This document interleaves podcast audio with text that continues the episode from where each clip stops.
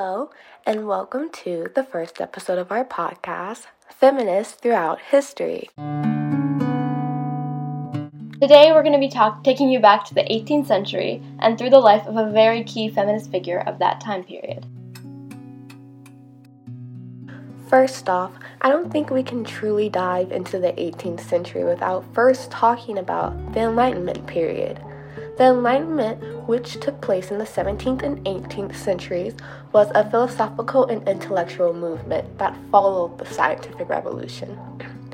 While the scientific revolution was all about developing technology and promoting modern science, the Enlightenment focused on more abstract ideals, such as the importance of rational thought and philosophical pillars like reason and honesty. During this period, traditional values were being traded in for more modern scientific and intellectual reasoning. Enlightenment thinkers were also invested in overturning injustices and creating an equal society. But did equality really mean everyone? No, not at all. When they said equality, most Enlightenment thinkers were only referring to equality between the classes of white males. In fact, many Enlightenment advocates use their newfound ideals to actually justify things such as racism and sexism. But for the many, many people who did this, there were the few who fought against it. One of those important figures was Mary Wollstonecraft, whom we'll be talking about today. Let's get started. Mary Wollstonecraft is often referred to as one of the world's first feminists. She was a philosopher and author with very radical feminist ideas such as equal education and job opportunities for women. This may not sound very crazy to you today, however, in the 18th century, virtually no other person was proposing ideas like this. Women of this time were seen as merely lesser versions of men and were expected to accept lives devoted to serving them. However, Wollstonecraft rejected this and radically argued that women were equal to men and deserved to be treated as such. These ideas were not only ahead of their time, but they also laid the groundwork for a lot of modern feminism. But let's step back for a second. Mary Wollstonecraft was born in London in April of 1759. Though she was born into money, her father squandered his part of the inheritance, and as a result, was constantly moving his family. Incidentally, he was an abusive drunk, and in her teen years, Mary frequently had to protect her mother from his rages, many of which she unfortunately endured herself. As a girl, Wollstonecraft was denied the level of education that her older brother received, instead, only being granted a couple years of day schooling. However, Wollstonecraft befriended a neighboring clergyman named Mr. Clare, with whom she began to, in- to nurture her intellectual curiosity. Upon leaving her childhood home, her career opportunities proved extremely slim, as they were for all women at the time. However, she was determined to make her own way in the world, so she worked as an attendant to a widow. But her real passions lay elsewhere, and in 1784, when she was 25, Wollstonecraft and her friend Fanny Blood established a girls' school. Unfortunately, the school was financially drained and failed soon after Blood's death. Devastated and broke, Wollstonecraft accepted a governess position and soon after published her first book, Mary, a Fiction. After returning to London, Wollstonecraft met the ra- radical publisher Joseph Johnson, who soon published another one of her books, Thoughts on the Education of Daughters. Johnson would go on to regularly publish her works in his magazine, The Analytical Review.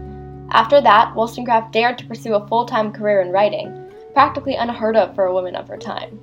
Around the same time, she also befriended Richard Price, a minister and advocate of political reform, who introduced her to many other radicals with whom she was, be, was able to begin to articulate and share her ideas.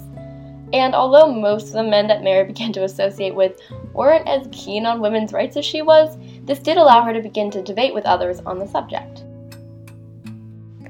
A very prominent person that Wollstonecraft debated with was Edmund Burke, a member of the parliament at the time, who wrote a thesis called Reflections on the Revolution in France, in which he criticized the French Revolution and defended monarchy.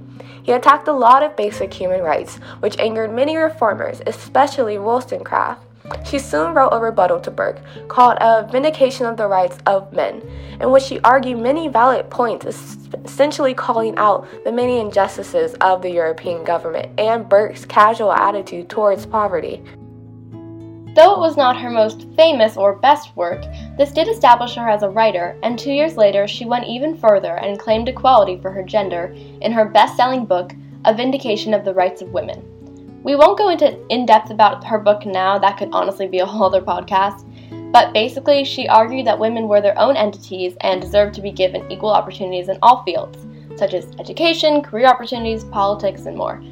She also called out the countless double standards for women at the time. She wrote, How can a being be generous who is nothing of its own, or virtuous who is not free?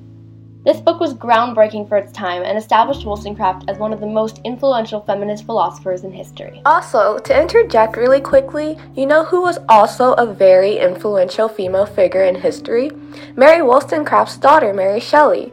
Shelley is very well known because she is the author of the book Frankenstein and was one of the first women, along with her mother, to have a book published in her own name. Okay, moving on. Unfortunately, Mary Wollstonecraft passed away at the age of 38 in childbirth.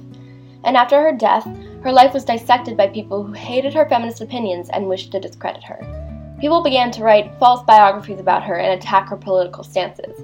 However, despite their best efforts to discredit her, Wollstonecraft's works and legacy still managed to create the foundation for modern feminism.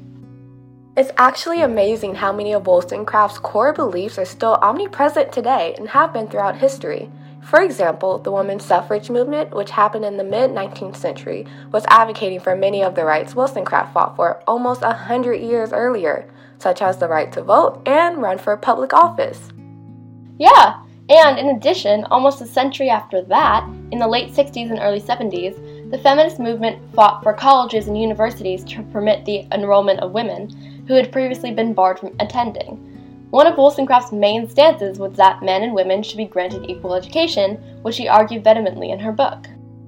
And there's more. More recently, nationwide movements such as the Women's March and the hashtag MeToo movements are working for the rights that Wollstonecraft wrote about over 200 years ago.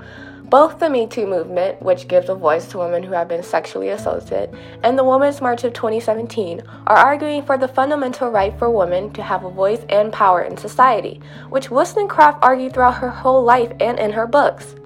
And the fight for equal career opportunities, which Wollstonecraft highly believed in, still goes on today in many forms. For example, the fight to admit the gender wage gap between men and women in the same jobs. Okay, we could keep going and going, but that would take a whole other episode.